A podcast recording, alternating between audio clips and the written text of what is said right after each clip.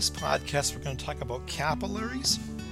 You should be able to recognize capillaries on histological sections, and I hope you'll be able to correlate the structure of the different types of capillaries with hemodynamics of blood flow that you're going to learn about in physiology. Now, capillaries are the smallest diameter blood vessels. They allow fluid exchange through their thin walls, and in that fluid, gases will be exchanged, metabolites will be exchanged, and waste products will be exchanged. Here's a figure that absolutely blows my mind. There's something like fifty thousand miles of capillaries in the human body. And in this histological image, you can see a small artery, a small vein, and the numerous capillaries. Capillaries consist of a single layer of endothelial cells plus their basal lamina. They are essentially a tube. The diameter of the capillary is just large enough for a red blood cell to pass.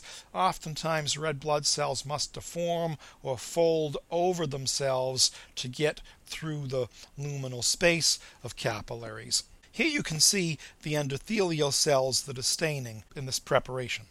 Here's a capillary, probably at the dermal-epidermal junction in the skin, and a higher magnification. You can see the capillary, capillary lumen, very attenuated portions of endothelial cells. There's perhaps maybe one endothelial cell like this, coming around with its cell nucleus, like that, and then another profile of an endothelial cell here. You can see the basal lamina around the endothelium. Capillary structure is going to facilitate movement across the wall of the capillaries. So here's a very high power view. One endothelial cell with the nucleus in the plane of section. Here's part of the cytoplasm of another capillary endothelial cell. Notice the large number of pinocytotic vessels. Note the high power view of the tight junctions between the two cells. So here, here. This would be a high power view like this. And these vessels are forming structures that are called caveoli. And the caveoli are membrane invaginations that can transiently form, and they'll form with cytoskeletal elements, and they may transiently form and disappear. This is so-called transcytosis, so-called kiss and run phenomenon. You might, for example, imagine that something on this side of the capillary might get to that side of the capillary by these transient channels that form with caveoli. There are several basic types of capillaries to consider. There are continuous capillaries, which are just the endothelial cell plus the basal lamina. There are fenestrated capillaries that will have diaphragms or will not have diaphragms. And there are discontinuous or sinusoidal capillaries. These are a very large caliper and very irregularly shaped capillary. The continuous capillaries are in muscle, in lungs, in central nervous system, and in connective tissue. Fenestrated capillaries may have diaphragms. The fenestra are like cytoplasmic windows. They may be eighty to one hundred nanometers wide. Because there are diaphragms, the windows are closed, if you want, and you find fenestrated capillaries in the viscera and in endocrine glands. There are fenestrated capillaries without diaphragms. Here, the windows are open. There There is a thickened basal lamina. The only example I know of of fenestrated capillaries without diaphragms would be the renal glomerulus, and we'll talk about the renal glomerulus in much more detail in later podcasts when we talk about the kidney.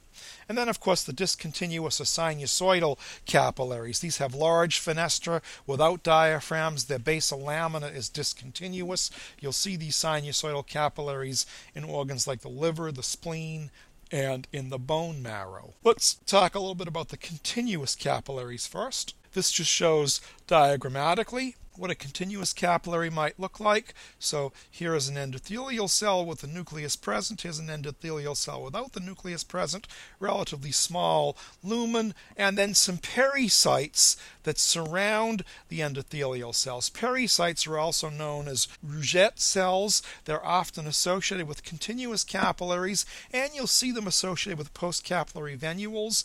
The pericytes surround the capillary with branching processes. They're enclosed by occupies the basal lamina that is continuous with the endothelial cell basal lamina.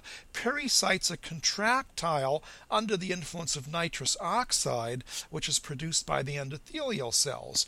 Pericytes can give rise to both endothelial cells and smooth muscle cells during embryonic development and during angiogenesis.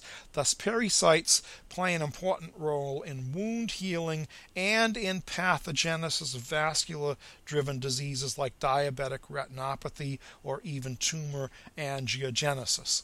The electron micrographs are very nice because they show the tight junctions between the endothelial cells. This micrograph shows an endothelial cell with the nucleus in the plane of section. Note, again, the lumen is small. Now, I'm not going to ask what is the size of the lumen, but oftentimes you can say that the size of the lumen of a capillary is about the size of a red blood cell. And oftentimes you can recognize capillaries in histological sections because you might see a red blood cell in the lumen of one. Here just shows a little bit higher power view of the pericytes around a capillary. Here showing the pericytes by scanning electron microscopy. And here just diagrammatically showing the pericytes associated with capillaries and even with some of these post-capillary venules. Let's talk about fenestrated capillaries with diaphragms. Here you can see in the diagram the fenestra coming through the endothelial cells. Here you can see the electron micrograph. You can clearly see the fenestra or openings, and at a higher power view you can see the diaphragms that are in these fenestra. The diaphragms are not membranous. They're actually proteinaceous material that's derived from the glycocalyx. Here's a nice high power view of a fenestrated capillary. You can see the diaphragm between the fenestrae, and here you can see the openings of fenestra in the endothelial wall. And this just shows an electron micrographic view of a continuous capillary on the top.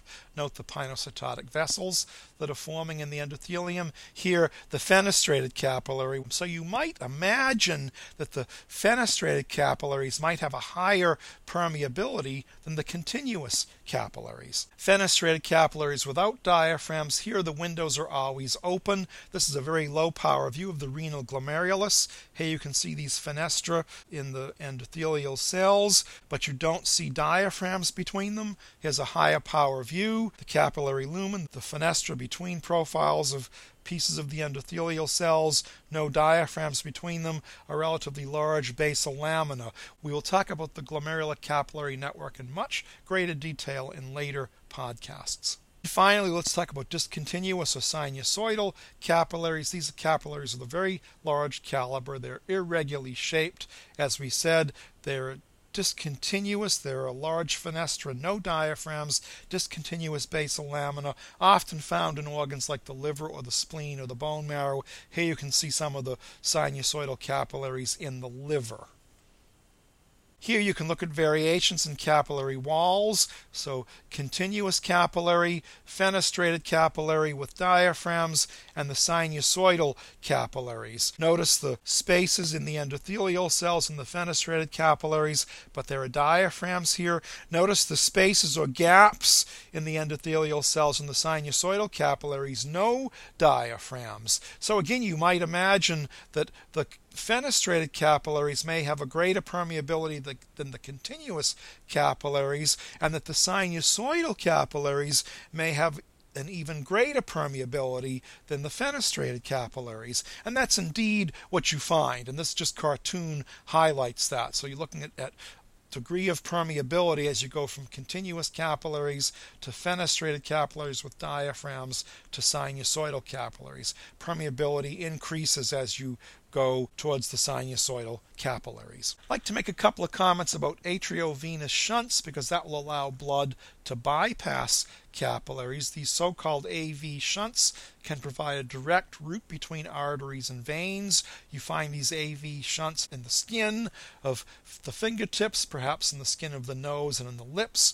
You find these A V shunts very commonly in erectile tissue, in the penis, and in the clitoris.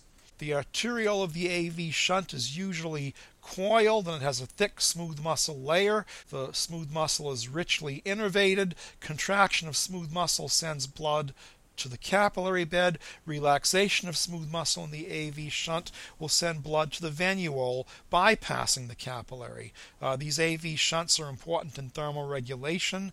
Uh, as we said, they are important to allow blood flow into the corpus cavernosa to initiate erectile responses. And then there are structures that are called metarterioles, so-called preferential thoroughfares, that also allow blood to pass directly from an artery to a vein. And so what I want to do is focus on this part of the diagram, and you can imagine that if you were to contract smooth muscle in this blood vessel, you might prevent blood from getting into this portion of the capillary bed. On the other hand, if that smooth muscle was dilated, it might be easier for blood to get into that capillary bed. So contraction of smooth muscle in the A V shunts or A V anastomosis or contraction of precapillary sphincters will determine blood flow in the microvascular bed. Here are some of these precapillary sphincters. So again, you might imagine if you contracted the smooth muscle, hey, you'd prevent blood from getting into the capillary bed, whereas on the other hand, if this smooth muscle in the precapillary sphincter were not contracted, it might be easier for blood to get into the capillary bed. So the A V shunts can allow blood to bypass the capillaries. What we have here would be an arteriole, a venule, here a metarteriole, and here uh, capillary beds with these precapillary sphincters. And then also the diagram is showing lymphatic capillaries, because you know that a lot of fluid will leach out of the blood vessels into the lymphatic system, into interstitial space actually, and will then be collected by the lymphatic system. When we talk about the lymphatic vessels in a later podcast, you'll appreciate that lymphatic vessels have valves in them just like veins to ensure a unidirectional flow of lymph fluid. Here you can see, for example, a metarteriole would allow direct blood contact from the arteriole to the venule. If these precapillary sphincters were closed down, blood might not get into the capillaries and would therefore pass through the metarteriole. On the other hand, if the smooth muscle in the metarteriole was contracted, you may get more blood going into the capillaries.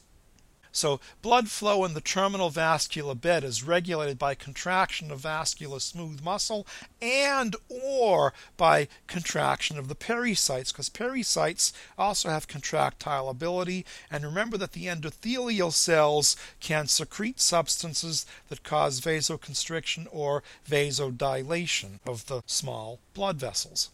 We will talk about diapedesis in another podcast in the course, but you know that white blood cells can get out of the blood circulation. They can diapedese across the endothelial wall and get into the connective tissue space, or they can get into the layers of the blood vessels as well. We'll come to appreciate that the endothelial cells themselves secrete receptors for cell surface markers that are on the white blood cells. And again, we'll talk about this in a later podcast. And then finally, the retina is a good place to observe small blood vessels. This is a photo of the fundus in a normal human retina. You can see the fovea here and the optic papilla here, and you can see these fine blood vessels. And compare this image to this image where there's diabetic retinopathy and tremendous neovascularization of these small blood vessels in a situation with diabetic retinopathy. And here, just a fluorescein angiogram, you can see vessel leakage.